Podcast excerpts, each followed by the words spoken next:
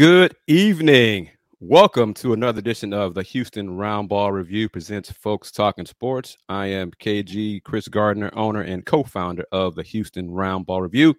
With me right now is Willy Gibson from Ohio and WTG Sports. How are you, sir?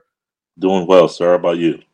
Doing well, and let me do better this time off the bat as we're here on Folks Talking Sports. And of course, Folks Talking Sports is available on the Houston Roundball Review YouTube channel and also Folks Talk Sports on Twitter. And here we are, just uh, bring him in, Mr. Andy Yanez. How are you, sir? Doing good, Kris. How are you guys doing? I'm doing well. well. Let, let's get into it. Mr. Gibson, I'm going to give you props and grief. Okay.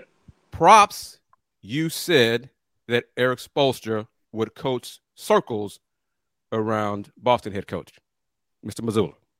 Yep. Hexagons. Yep. That's right. You did say hexagons. Miami went into Boston, won the first two games up 2 0. Grief. I know. You and I also, both of us, picked Lakers to beat the Nuggets. Lakers yeah. are one loss away from being broomed and swept out of the playoffs. So how yeah. do you how do you digest that, sir? Uh, not well, not well. Um, yeah, um, the first part, I love it. I mean, I, I even I never expected a, a, a Miami uh, to win two in Boston. I almost text you guys Friday night like I changed my prediction, Miami in four, which I don't, I don't, I don't really believe that, but um, the, the LA piece, I mean, props to Michael Malone and his staff and, and Denver. I mean, you got to give it to him. And he's letting us know that we haven't been giving him his props and his team Clearly. their props. Yep. He's letting us know every post game. And I mean, one of my reasons for not picking them is because they hadn't done it yet.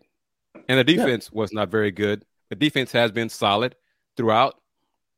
And the Lakers, they've had droughts at the wrong times. But the Nuggets have hey, they've won these games.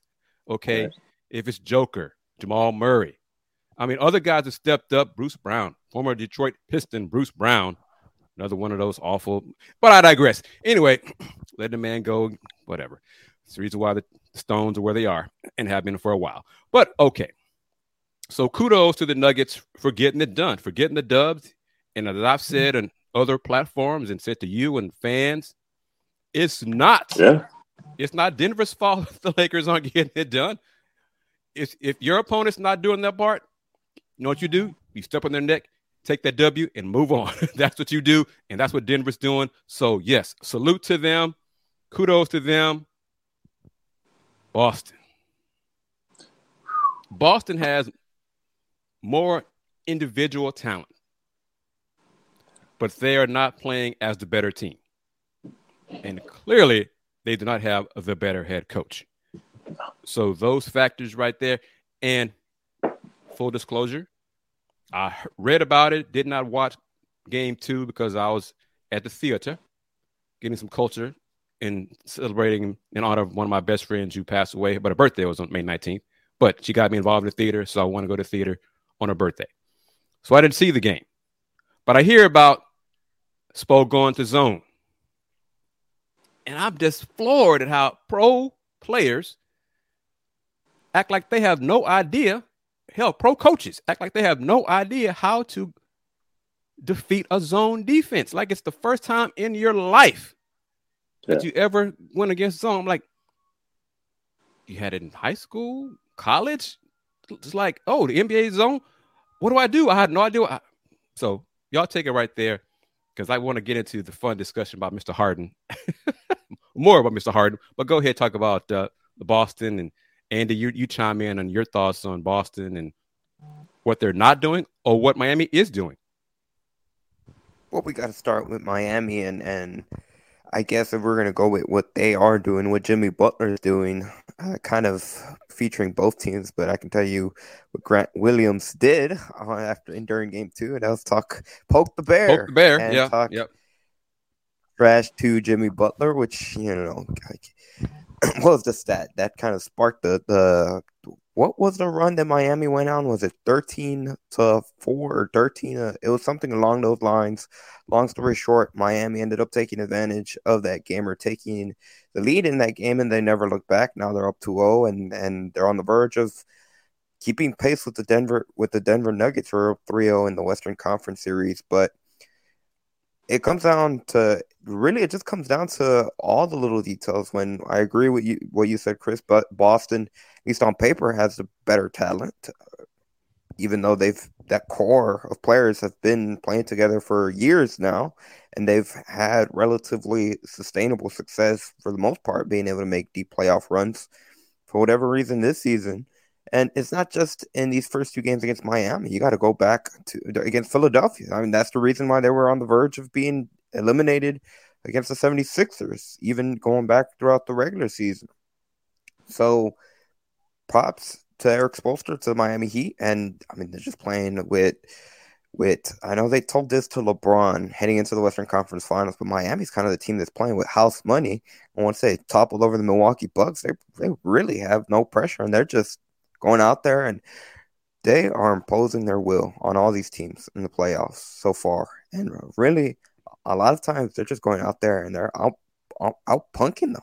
I mean, yeah. they're the physical team. They're the ones that are crashing the boards. It seems like every time that even when teams get a stop, Miami crashes the offensive rebound and they come away with a big shot, big possession. So kudos to the Heat. It's much more credit to them. You know, and Boston has better individuals but they've had what the hell moments for the last three years. You know, they've had brain farts, like giving big leads away or having a quarter of this trash defense, like they just snooze, and they haven't learned from it. So, different coaches, you know, but players still there. The the Jays there, Grant Williams, Marcus Smart, some of these same dudes there making the same mistakes. Same brain farts. So Miami's like, thank you very much. We know not, know, not to do that. Our coach, hell, as players, we know not to do that. Robert Williams, inbound mistakes. You know, I mean, things like that.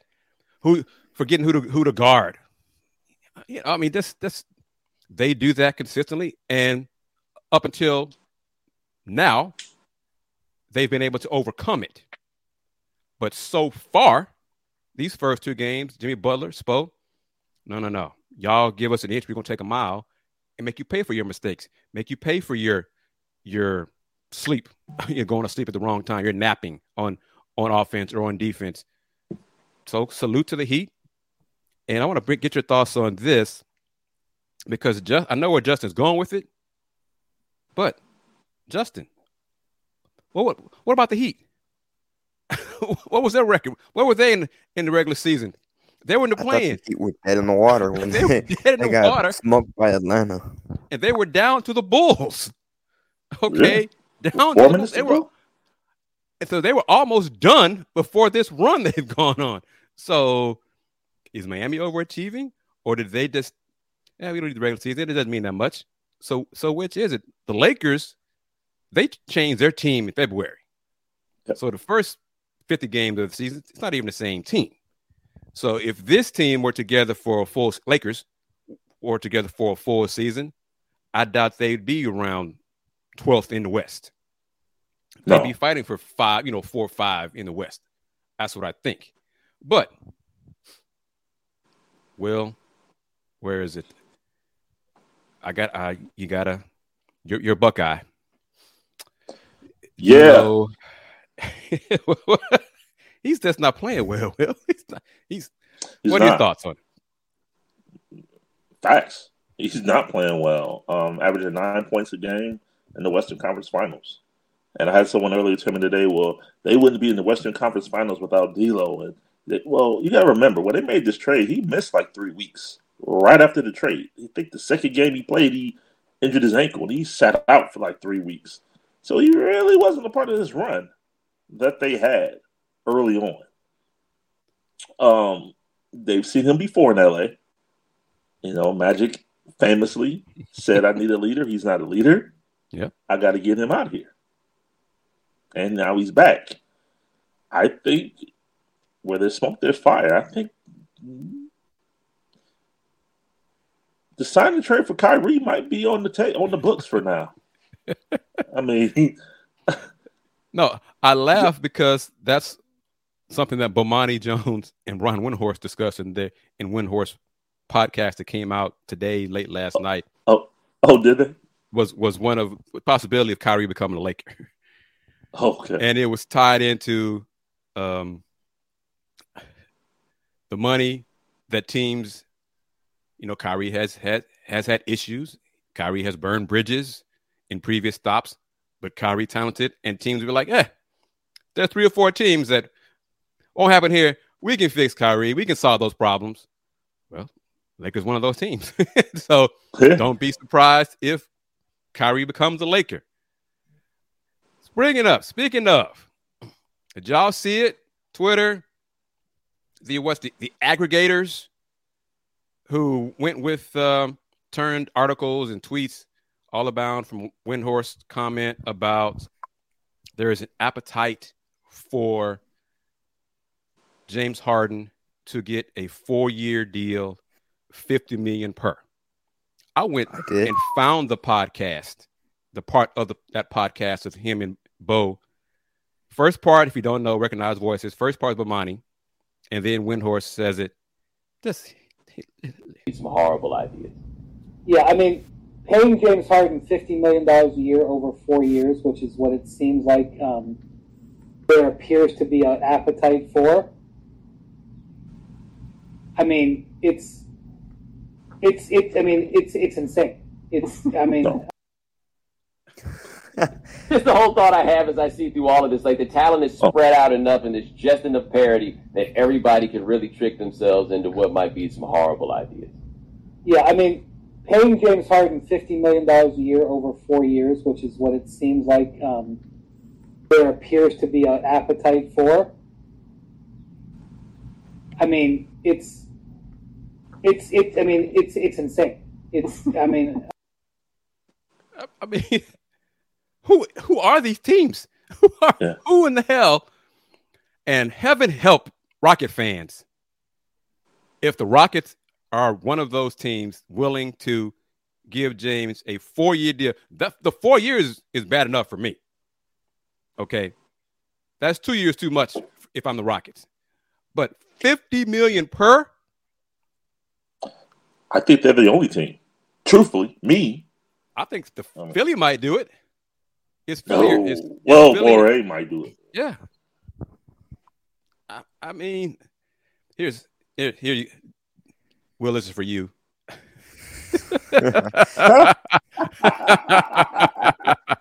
hey, uh, hey, speaking of that, number one, appreciate you, Joe. Harris, Harris Ahmed, Harris Ahmed. I hope I said that right. He also hit me up on Twitter and he asked, he said, Hey, you know, you all you gotta smile and why do I always look at the screen? Why do I look away from the screen? And I'll address that if I can. can sure, I, yeah, go ahead. Say, yeah, yeah, yeah, yeah. All right. So when I do terrestrial radio, over the air radio, there's monitors ahead of me, and perhaps I need to set, change my setup in my home studio. But there's a screen to my left, so if you see me go like this, I'm always cognizant of something that's going on, maybe a game or if something I can bring to the show. So right now it's Miami Boston pregame. So if you see me go like this, and I, will be mindful of it and, and, not do it as much, I'm always looking to see if something may have happened or may have occurred that I can bring to the show. But I'm mindful of that. I am smiling Joe. I am smiling Coach Sampson.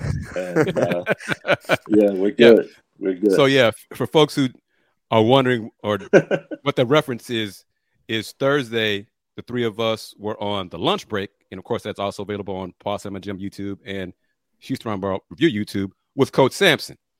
And his first time Coach Sampson had, was on that show with us, and he saw Will. For, as soon as Coach popped on the show, basically, kind of in the studio. Will, you're not smiling, man, like you're sucking on a lemon. so he said that yeah. a couple times, but but it's all good. But if you haven't seen that show, I urge you to go watch it. Coach Sampson spoke with us for about 40 minutes. Yeah. A lot of info, a lot of insight. And he on um, told me initially he'd give us 10 minutes. So he did it times four. So, and then at the end of it, he gave us some good advice and some yeah. words of encourage, encouragement as well. So definitely check it out when you get a chance. But yes, Tony M in reference to the hard four year deal. Woo! You know, but get get your thoughts on it, Andy and, and Will. Four years. Let's let's go with that. Four years. Does that make sense to you? No. No. That takes him to his age thirty eight season. Oh, sorry, go ahead. Right.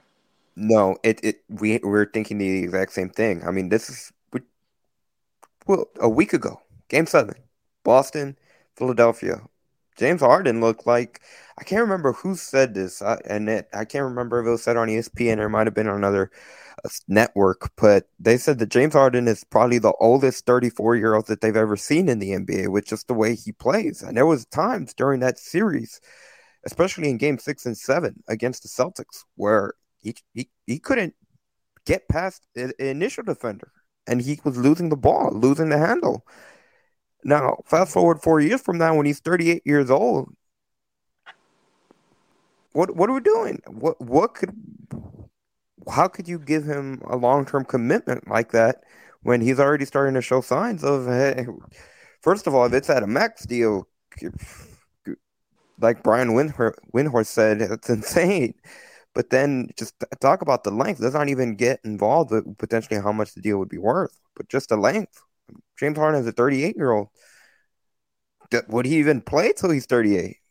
It, it makes no sense. My question for both of you and Jackson Gatlin on last night's or Saturday, if you're watching later on, Let's Talk Houston Rockets with me. He asked me, talking about, you know, this before this 50 million came out.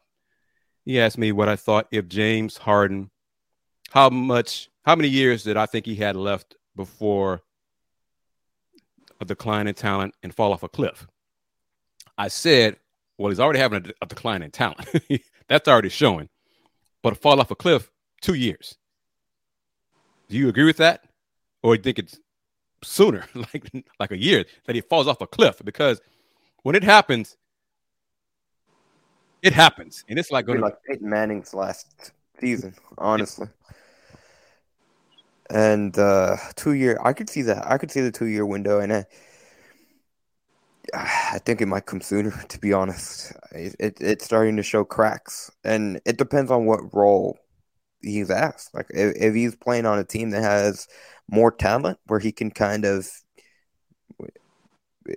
brings a whole opens up another whole another can of worms because apparently reports are he wants to get back to playing a different style instead of how he has been with Philadelphia past few seasons and even going back to his days in Brooklyn if he's on a team where there's more talent and he can just be a distributor, I think yeah. that'll extend his his his prime's already passed, but I think it could extend his his very years where he's making a significant impact on a team. This if he comes Chris back B. Haynes. Yep. And he goes to a team that and it just makes no sense, but a team where he would be asked to be more of a scorer, a year max, two years max. Because we we we we exchanged messages about this when Haynes put it out there.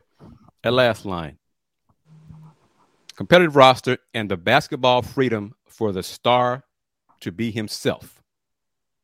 You want to kick it? That's that's that's both. I want to play basketball, but I also want to be out here. It sounds like he wants Mike D'Antoni to coach him. That's what it sounds like to me. And that's a reason why he's in the conversation. Because yeah. that is not Ime Udoka. Oh no, mm-hmm. that's not. See, and that's the other thing, Kris. Well, this is what I was thinking about over the weekend. Say that Harden does come back to Houston. Say it's a three-year deal, let's or three, four years, longer than two. And he starts having conflict with Ime Udoka Now, what is that gonna?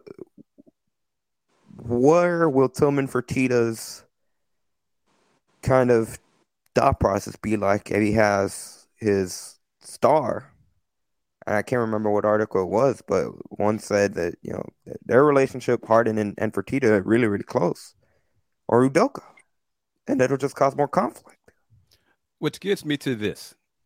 Jackson brought it up. Jackson is of the opinion and mindset that Tillman will listen to Rafael, other people within the organization, and not give Harden huge money, you know, close to max money. Jackson was, he had a scenario of a possible sign and trade for between the Rockets and Philly. So then you get into so Philly could get something back for James instead of losing him for nothing. And that would allow the Rockets to also add another veteran free agent, you know, trade KPJ, Jae'Sean Tate, KJ Martin in the deal and sign a trade to Philly. But my thing is, do you believe Tillman would do the right thing and not give James a huge, would listen to his personnel, the people in the franchise, and not give him close to max money or just say, I'm an owner, I'm in charge, this is what I want, and this is what's going to happen. I think it's the latter, but when I when I hear the sign and trade piece, what's the incentive for the Houston Rockets to help Daryl Morey? Only in the sense of, you know, Jae'Sean Tate, not, he's not going to be here. He's not going to be part of the core rotation. It Mhm. would, you get James, who will still be a very good player and still have enough space to go get a veteran player like like a Perto, Brook Lopez, whoever else, who be upgrades over Jae'Sean Tate, KJ Martin. That scenario. And I'm, I'm just I'm just thinking. You just mentioned Brook Lopez, so okay, Brook Lopez. So what about help me? Shingun? Sengun? Mhm. Yeah, yeah. Because I saw him in Cleveland, and him and Jabari Smith, they they were looking decent. So do you bring in a, a veteran to take away from them? And then what's the other guy, G- Gabera Garuba? in the G League? Garuba, yeah. So with Brook Lopez, how how does that work? I think Garuba, I think some of the younger core, when they bring in two vets, they're just not going to play or they'll be traded. you know, depending on who it is. But it's a question of what Ime wants to do because he does believe in, in Alperen Sengun's skill set and potential. But he did kind of say that if get a shot blocker, veteran shot blocker, he did not say that that vet would start, but depends on who it is. And Alp right now, come off the bench, be a strong, strong bench. you know, if you upgraded the starting center spot. So time will tell. But Andy, do you believe Tillman would just say, "I'm in charge. I want James Harden. I I believe the fans to come see James. We're to and they're to buy tickets, and that's why I'm doing this trade, this deal." Yes. Yes. Why? Because he's done it before. Now with the Rockets. Keep going, Andy. Keep going. Oh, Kris, you you, know, you know. I don't I don't know. Tell me. Kris, go ahead. No, no, Andy, go ahead, because I want to know where you're going with this. Well, the football coach at at a certain university not too far away, who reportedly was the main catalyst behind that hire. It's his. Well, you know, that's his coach. That's his dude. Dana Holgorsen. that's that's his guy. He's untouchable. Heaven help the Cougars. Oh my gosh. But no, in uh, in all seriousness, I could totally see that happening, especially when again we kind of touched on it last week. The the biggest a move for James Harden, you can you can argue about the encore fit and all that. At the end of the day, the biggest reason for that, in my opinion, and I'm curious to hear your thoughts on on that, would be to to get some excitement and get more people through the turnstiles. They don't do turnstiles anymore, but basically get more butts and seats at Toyota Center. At the end of the day, that's that's the main reason behind the move. Because from a timeline perspective, it doesn't make any sense. It, okay, Keith Pompey, Philadelphia Inquirer, said wrote that the fans are past it, past how James left. Based According on last night, based on tonight so far, I think the percentage there's more fans who aren't past it. It's higher percentage than the folks who are past it. But saying all that, the Rockets still averaged 15,000 people in the building to see a team lose, to see to see a young team struggle. If they with a better head coach, because you know many fans want to see when Silas gone after year two, so they got a better head coach. We all agree to that. Mm-hmm. They're going to improve and wins. I think that's based on having a new head coach without bringing in James Harden. So I think they would get the, the attendance would improve simply because of internal improvement and Ime Udoka as head coach. So there's not a need to go crazy on a James Harden deal. Honestly, period. But anything beyond two years. If Tillman does it, Corey, Steven, Tony, Tony, especially Tony, because Tony, I don't know what, what Tony would do if you know. who, who was there was somebody else I don't know it was on Twitter in the comment section who who said that if the Rockets, I, I think it was based on the tweet about Windhorst and the 50 million per. If the Rockets did that, that that person would become a Spurs fan. I mean, he was be done with the Rockets. So I'm kind of curious how many Rocket fans would stop be would no longer be, be Rocket fans if they gave Harden a deal like that. So Tillman's taking a he's taking a it could be a risk to do that thinking that Harden on the squad would create more interest and sell more tickets. Agree? Hmm. Oh, definitely a risk. It would divide the fan base, especially again, depending on what type of contract it is. Because my goodness, if they give him a four-year, three-year deal, the max, it'll be equivalent to when the Texans traded DeAndre Hopkins to Dave for David Johnson. Well, and then got Jamon here. Still going to have to scrap the rebuild by trading Green, Smith, or Sengun. Ooh. See, that's Ooh. and see that's another thing. Going back to Will's initial question about a sign and trade, why would the Rockets give up their core, their young core? They're starting, you know, Jalen Jabari LP to help out Daryl Morey. You know, I, y'all know how I feel about Daryl Morey. I'm Rafael. Mm-hmm. Look, we can sign James outright. Okay. So you're gonna take back who we're gonna give you. you know, and that's gonna be KPJ, Jae'Sean Tate, and KJ Martin. If that's not what you want, my boss says go sign James outright for whatever James wants. So Daryl, you your your call. How about that? Will Rafael do that? Mm. You should.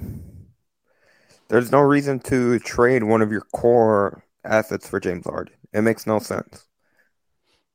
I I agree. And it's a question right here, comment here. Either Tillman is serious about the future of the Rockets or he just cares about the money. Time will tell. Other comment from Mudbone right here. He doesn't want Harden on an overpaid contract. I don't I'm not sure there's anybody who does. Even Harden fans want the Rockets. Hell, Harden fans or Sixers fans. I wonder what, what Sixers fans, what their thoughts were when they heard or read the stuff from Windy. Four years, two hundred million dollar contract for James Harden. Mm. What fan thinks that's a good deal? Daryl Morey. You know, we'll and we'll see with him. You know, because Daryl always believes and says a lot. He's the smartest man in the room. Well, if you sign James Harden to a, a four year, $200 million contract, no, you're not. no, you know you're not. And from Philly point of view, it'd be four years, 210 and anybody else be four years, 201, nine men between friends, you know, that's Will's in his sock drawer. You know, he got that kind of money hanging around the house. So nothing Facts. right there. But Facts. so we'll see. Don't let Tillman be another Jerry Jones. Just wants tickets. Well, uh, we're going to find out. you know, we will see what happens because Dana Holgorsen hasn't done much except go what, what is it 75 8 and 4 and win two third tier bowl games and and piss off a lot of U of H football fans. So we'll see how that and prepare and lower the bar for expectations in Big 12 football this first year. And Tilman's okay with that. We will see how it all plays out. Well, Mr. Big Ten, Mr. Ohio State. Let's yep. shift some gears. Pete Thamel from ESPN wrote about it. See if I can pull it up here on the screen. Part, let's go back to the beginning. Pete Thamel is basically reporting that there are problems with uh, some people unhappy, Big Ten coaches, with the NBC side of the deal. Yep. And Thamel saying that Big Ten is going to have to pay back nearly $40 million to Fox because, according to sources, Kevin Warren delivered NBC the Big Ten football title game in 2026 without the full authority to do so. This is all unfolded under the complicated backdrop of the Big Ten Conference not actually controlling the rights to the inventory of the latest deal. The Big Ten Network does. Owned by Fox, 40%. Yep. And they're going to have to pay back 25 million total for a deal to pay Fox for lost 2020 football inventory. COVID. Next, another part of it, there's tens of millions of dollars of value of the NBC primetime deal in flux as new commissioner has been racing to ensure it keeps as much of its original value as possible. We go on and on. But I, one of the things I want to say here because this, this involves the Ohio State, Will. Yep. Multiple sources told ESPN there's been pushback from a number of schools, including the team up north, Ohio State, and Penn State, to play those late November night games under the new contract. That leaves Commissioner Petitti to figure out how to uphold a deal for hundreds of millions of dollars for prime time games without cooperation from some of the league's marquee teams for part of that final month. But this is what I don't understand. Within the industry, though there was an expectation that considering the scope of the deal, all schools would play in prime time. Quote from a source. The fault here is with the administration on campus. How did the presidents, chancellors, and ADs not know this? The universities all signed off on the deal. Will, what are your thoughts on that? You agree with that? Yeah. Yeah, I mean, right. You signed off on this.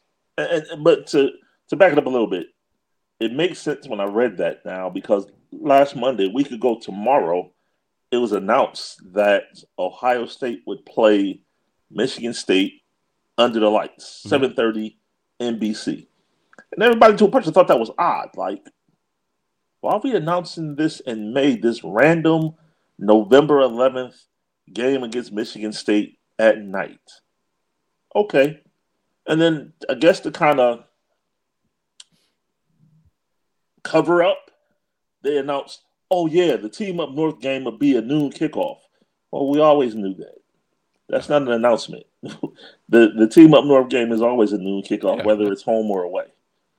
So everybody was kind of scratching their heads, like, why did they announce this November 11th night game against Michigan State? Now we know why. Now we know why. So it in coaches are and the administrators, if y'all didn't read the terms of the deal, that's a you problem. Yep. you know, I mean, that's why you have attorneys, lawyers who go with the fine print. Make sure all those I's dotted, you know, T's across. So that part of it, I was like, why y'all mad at Kevin Warren for that? Right. Now, Tom Izzo and the coaches, Andy and Will and everybody watching. Tom Izzo was upset. He was upset initially when all this came out because he perceives that the coaches were not in the loop of how many games would be on linear and how many games would be on streaming platforms. You're a coach. I mean, you're a hell of a coach, Hall of Famer, but you're a coach. okay. You're not school president. You're not the AD. How much how much thought do you think you deserve to be involved in this? What do you say, Will? Thomas was always upset to start. He, he he's never not upset. But yeah, I mean, I, the only thing I can think of is maybe from a recruiting aspect that you want your product seen by a recruit at all times, and maybe, and even now in this day and age, recruits have access to streaming platforms. So that was the only thing I could think of. Like maybe he's thinking that his product is um, compromised by being on the streaming platform. But most kids watch streaming platforms before they watch linear stuff anyway. We're on the streaming platform right now, so right.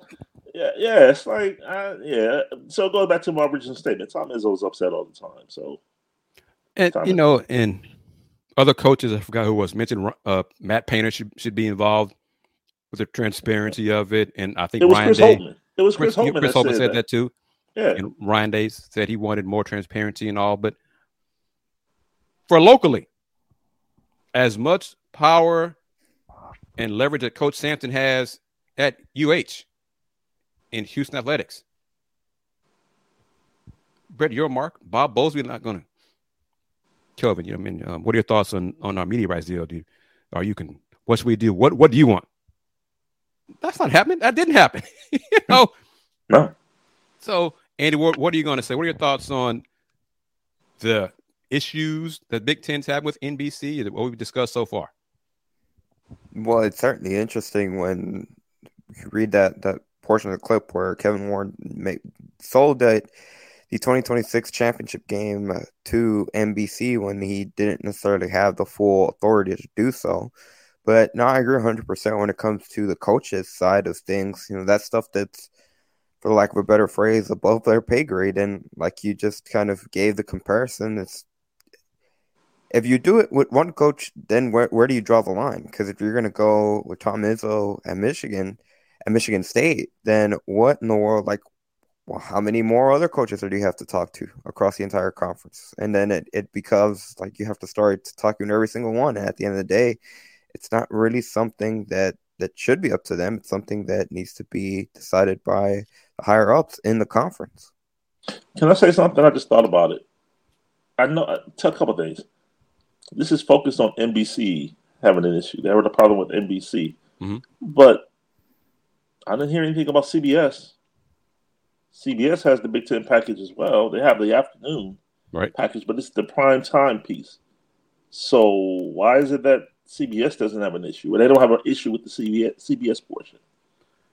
Well, let me ask you this because I didn't know this until read, reading Thamel's article. How long has it been part of the, the conference or the teams about night tendencies? in, no, in Yeah. November? How long has that been? in- That's existed? been, man, as long as I've been around, I've never known it not to be the case. Hmm. Yep. Okay, so th- you know, learn something there. Time to now shifting gears. UConn and Big 12. See if I got the right slide up here. All right. The Benedict there, that's UConn AD David Benedict. Commissioner, Big 12 Commissioner Brett Yormark was in Connecticut last few days meeting with the higher ups. Gino, not you, sorry. you know, Bobby, you know, Hurley's not, not you either. You know, football coach, not you either, Mr. Mora. With the higher ups, above pay grade. But this quote from David Benedict about possibly UConn joining the Big 12 and it, whether it's a benefit, because you know a lot of UConn fans are thrilled to death that UConn is back in the Big East rivalries, travel, it's, it's better fit, you know, all the kind of ge- geography, everything. But quote from him: "I don't think money guarantees success." I think you can look around the country and identify programs and those conferences that aren't winning national championships or are competitive at that level. in some cases, members of Power Five conferences are still losing a lot of money on an annual basis, even though they're getting five times more than we are. UH. Um, so it is not a direct or the only correlated factor in demonstrated success or future success. It certainly can help offset the financial piece, but I would have no interest in going into a situation that this is me personally speaking, we're going to get more money, but you're not going to be competitive in anything. That is not attractive to me at all.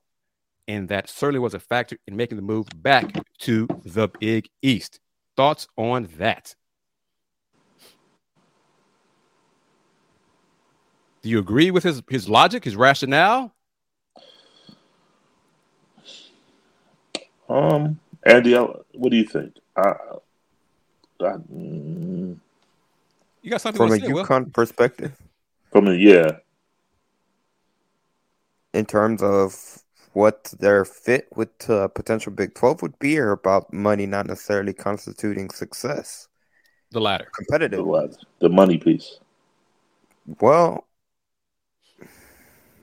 that's when you depends on who you asked, but I mean, let's be let's, let's be honest. The money drives a lot of these decisions, and quite frankly, it's probably the primary reason for most of these decisions. That's why UCLA and UCS, USC are heading out of the Pac-12, heading into the Big Ten a year from now. But does it make sense? Does UConn to the Big 12 make sense from a UConn perspective? Hmm. From from the UConn perspective, I would say it does financially. Uh, now, if you look at it from football, shoot, their their exposure is going to be getting beat up more often than not and going oh one win two Oh, we lost you. Andy, The we lost school- you there. There you go. You- He's You're back now. You're back now. He's Now you- Yeah. Then what I was going to say is that yeah, in football, they'll be going through seasons where they're they're going through one win, two win, zero win conference seasons. But at the end of the day, for the school as a whole, we'll be getting more financial benefits, and from a basketball perspective, it'll definitely benefit them in that side of things. Would it? In, I what, think it would. In, in basketball, how so? in terms of the, the again going back to the finances that they'd be receiving and uh, arguably arguably potentially in the more marquee matchups they uh I mean, they're blue blood already. Now, once again, they're the blue blood, blood once again. The reigning champs. Men- Men's basketball, of course. We're talking Right, about. Right, right, right. is not. right but hmm it's a good argument but i think financially the the resource they would be getting would trump whatever benefit or lack thereof of the football success that they would not have with trump in my opinion And this is what they paid to leave the AAC 17 million to leave the AAC, another three and a half to the Big East. UConn would owe the Big East a $30 million exit fee if they left before its seventh year as a member. Any entry fee would have to be ne- negotiated with the Big 12. Thoughts on that? The money part of it, the money piece. Steven says too much traveling for, for UConn to make it worth it. Hmm. Mm. Thoughts on? It'd be mm. really close to when they were in the American Athletic Conference in terms of the travel. Well, I don't think that'd be that big of a factor. Cincinnati had been in the Big 12 at that time. West Virginia? West Virginia. Those were Big East schools, essentially. Were. You know, UCF down the coast. Yep. And they're winning now. You know, obviously, I know UConn fans when they were in the American, the rivalries weren't there, and blah blah blah. Well, after they won the, the championship, Kevin Ollie, the program started falling off. So they weren't good. Fans stopped come to the games. Well, they're good again, and if they're playing Kansas twice a season, regular season, the non-conference games won't change. You know, Houston, Baylor, they're still playing very good teams in the Big 12. As long as they're good, the attendance should still be good. So that part of it, I think they'd be okay. Rivalries, you know, geographic rivalries depend on the sport, depend on the fan base. It's out of it's out of it's not reality. you know, Houston it's, it's, an issue because Houston fans are just lazy. They don't want to support anything that doesn't look like Southwest Conference days. But can, can I? Well, well, can I go back to that Pete Thamel story just yes. real quick? Because I, I'm not coming for Pete Thamel. I understand he's a award-winning journalist, has sources, but he mentions that the 2026 Big Ten championship game mm-hmm.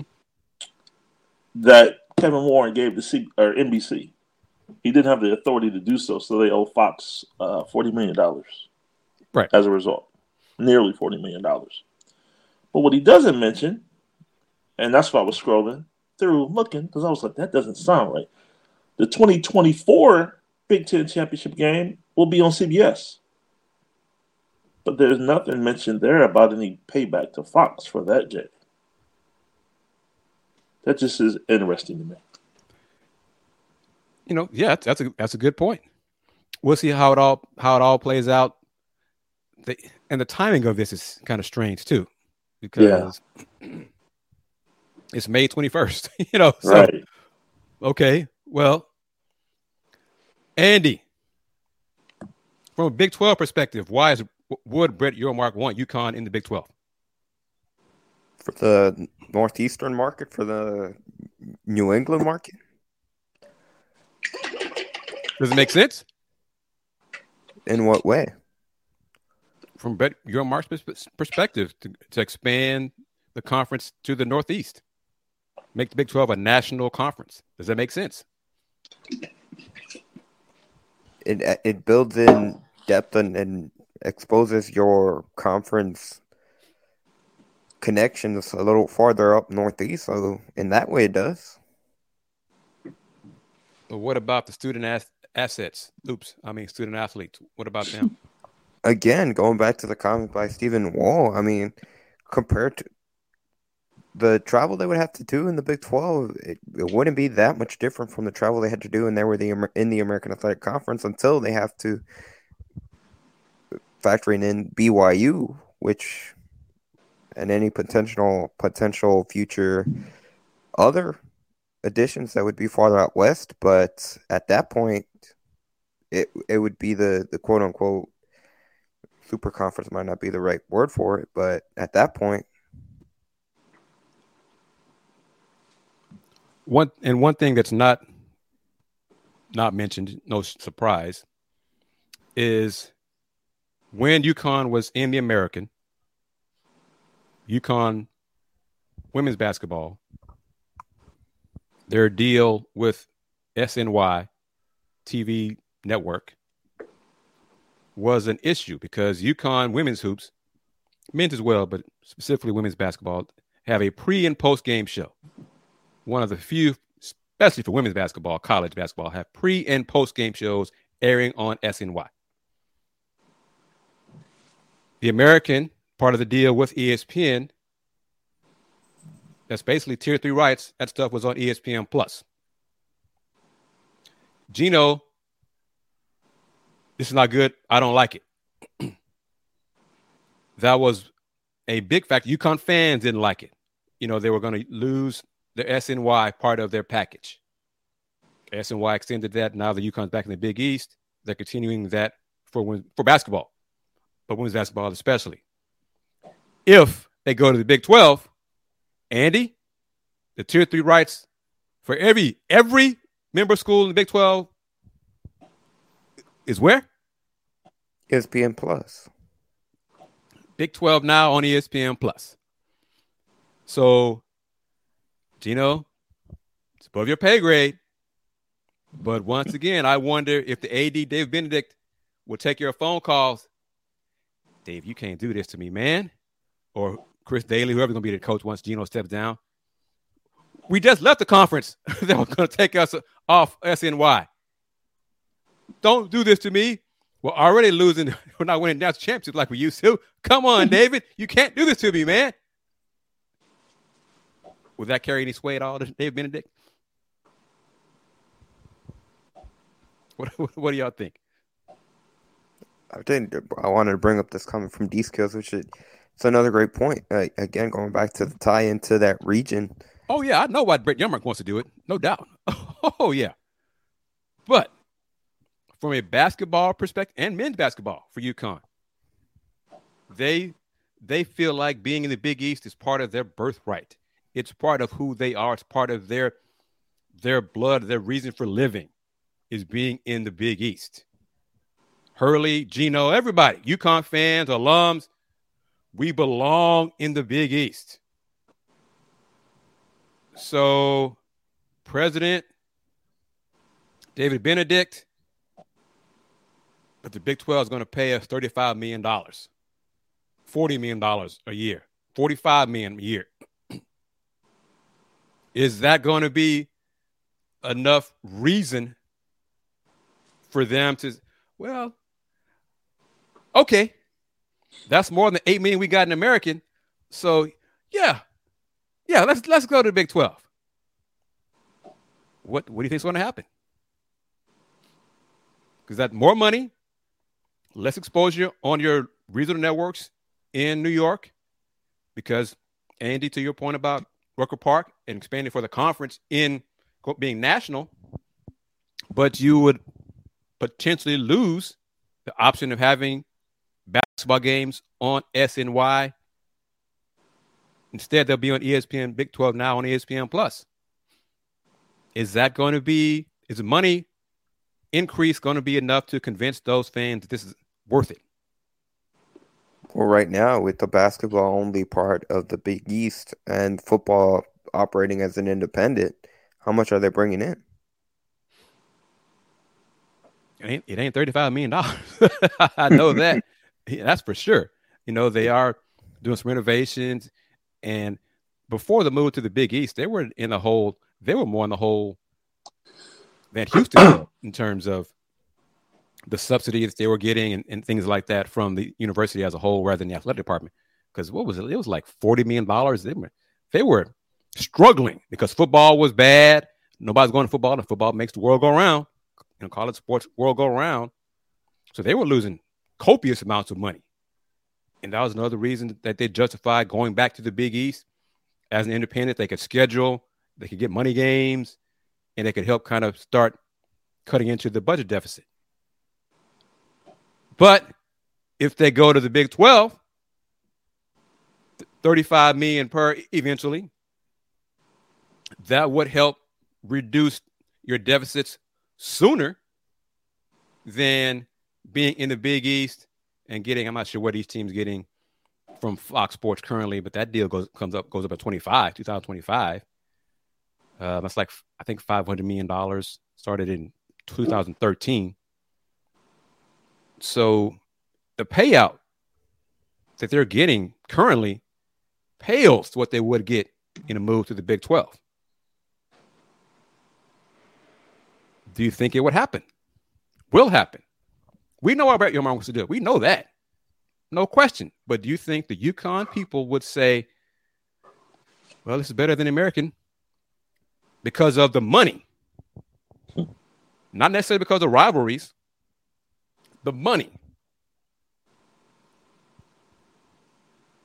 When you're potentially getting three times, four times as much, I think so. And I think a big, a big maybe not necessarily in the near future, but whatever happens with the Atlantic Coast Conference and the Pac-12 Conference, very well could could be another factor in it.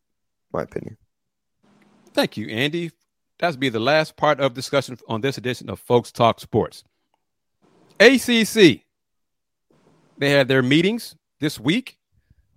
The Magnificent Seven part of some, including Florida State, Clemson, Miami, NC State, Virginia, Virginia Tech had discussed possible ways to either increase the revenue, have unequal revenue distribution, looking into how to get out of the break, the grant of rights, possibly a dissolution of the conference. A lot of different scenarios. What do you think will happen with the ACC within the next five years?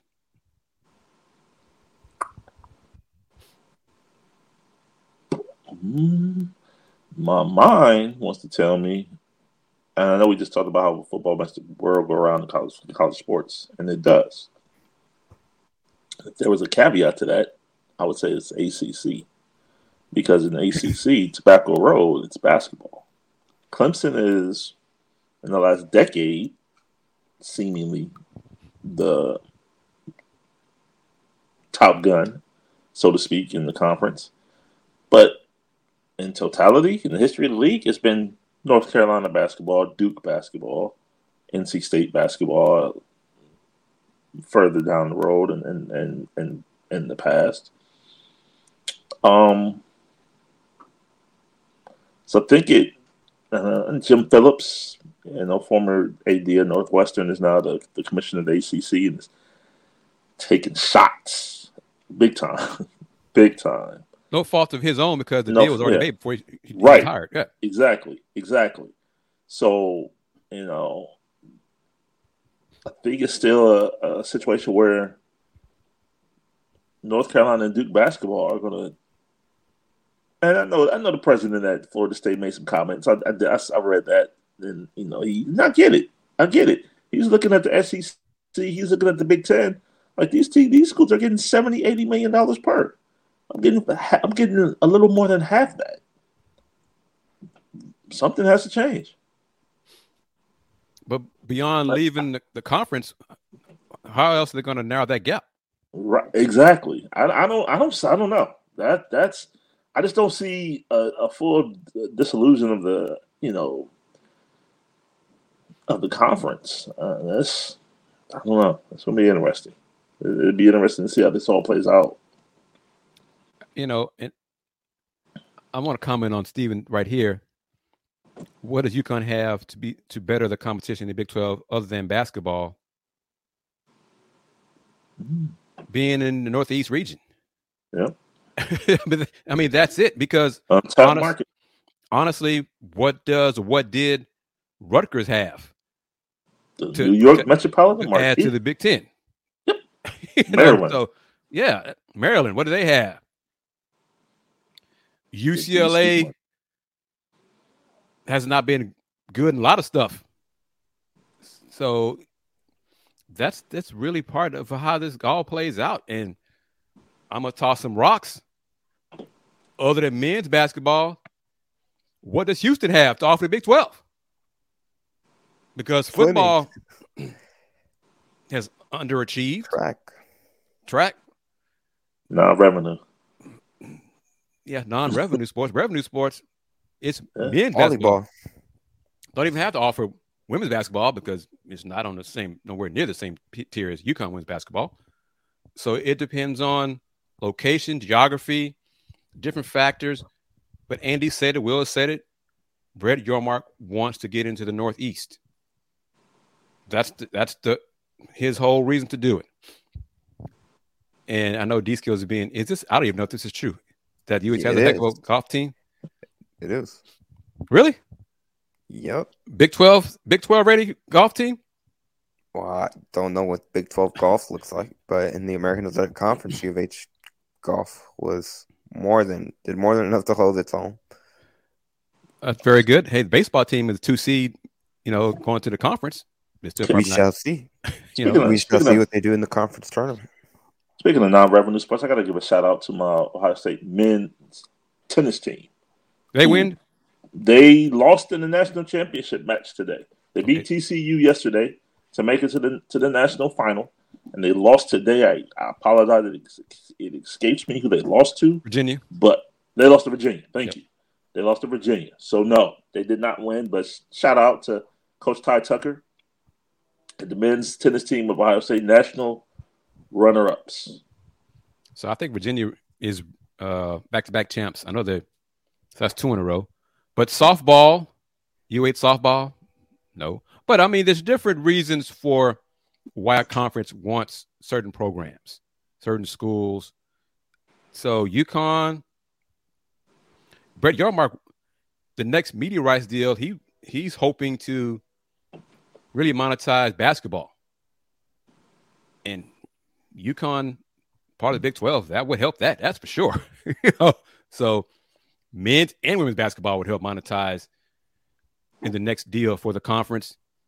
And UConn women's basketball in the Big 12 would help restore the Big 12 women's hoops to national relevance. Because once Kim Mulkey left for LSU, Baylor taking a step down. Everybody else, Texas has not held up their end of the bargain. And plus, Texas is going to the SEC in another year. So there's another reason potentially down the line for UConn to join the Big 12. All right, fellas, we're going to wrap it up. Thank you very much to everyone for chiming in for your comments, for watching us on YouTube as well as on Twitter at Folks Talk Sports. Will the Lakers get swept? Ask me that. Um, no, Game Five Wednesday night in Denver. Andy, Lakers No. get swept. No, I think they take one. They'll take tomorrow. Boston gets swept. Whew, no, No, I wouldn't be surprised. Th- this will be.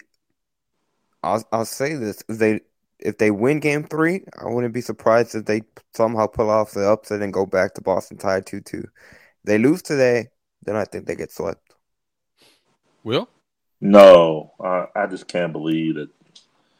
Although I say no, but I just keep seeing Jimmy Butler in my mind. So I don't know, man. No, no, no, no, no. They don't get swept. imagine what ABC is thinking about a potential Denver Miami NBA Finals. Sick. I mean, Denver's been the best team for the whole season. Doesn't matter. Doesn't matter come ratings. Doesn't Nope. matter. especially Nope. to the, the average fan. Average fan knows LeBron. Average fan knows Steph. You know that's the reason why they watch the finals because of name players. Jimmy They don't Butler's know been Michael Now the- they're gonna know the name. They're gonna learn the name Nikola Jokic Nope. and They Jamal won't Murray. watch. Nope, they, won't watch. They're not, they're not even going to tune in. It'll be just basketball junkies. Basketball fans will watch the finals if it's Nuggets and, and the Heat. That's this. You know, that's that's it. Folks. For all the the talk about hating dynasties in any level of sports, NFL, basketball, NBA, college, whatever. Dynasties generate ratings, even if it's to see them lose. People tune in to see them win or lose. And Yep. Joker against Jimmy Buckets. Jimmy who? What's his name? His, Right. his last name is Buckets. Is that his real name? Last name Buckets? Right. No, I mean that's what they. That's probably what folks would get. And Denver has been the best team. Joker's playing great. Jamal Murray's rolling. Fans, I mean, fans wouldn't care. Kyle Lowry, Tyler Herro. Yeah, damn. Who? Who's that? Who? Who? Bam, bam, out of Bam. I know it's out of bio, but I'm Bam- just saying, the Bam- average fan. Bam Bam? Is that it? Yeah, Is, right. is, he, is he named after the Flintstones character, Bam Bam? Right. So, Yeah, you know, you know, right. So yeah. All right. It'll be a good hope. Yeah, Corey is correct here. I agree here. It'll be it'll be fun to watch, be competitive. Yeah. Yeah. Ratings wise, no. But that's just how it is. Wrapping it up. Andy Yanez, how can folks find you on social media, sir? They can find me on Twitter at aonis underscore five, Kris. Will Gibson, how about you? How can folks find you? Also find me on Twitter and Instagram on at Will Gibson seven. And of course, as it says on the screen there, I'll have to go on the scroll as well. Find me Twitter at VHR Review, Houston Roundball Review on Instagram, TikTok, YouTube, HoustonRoundballReview.com. Of course, our show is Folks Talk Sports on Twitter as well as on the Houston Roundball Review YouTube channel. We're going to go watch some hoops in a few minutes. Thank you, everybody. And hope you enjoyed the show. We talked about Rockets, Cougs, Big Ten, ACC, NBA. That's what we do here on Folks Talking Sports. So if you want to, if you're interested in advertising, by all means, hit me up and email me at kgardner at the HRR.com. There it is right there. Reasonable rates for advertising. Oh, wow. I didn't know you could do a, a scroll and a, a pin. That's cool. Learn something new right there. Excellent. But yeah, seriously, if you want to advertise on our shows, my show, Andy's on Possama Jamma, I can put you in t- contact with him as well. We still got big plans going forward with the Big 12 in Houston. Hopefully, at some point this month, I have another interview with someone higher up in the Big 12 conference. But as always, thank you for your time, your questions, and your comments. And we will see you next Sunday, gentlemen, or maybe this Thursday on the lunch break. Uh, possibly. Excellent. Everybody, take care. Until next time, peace.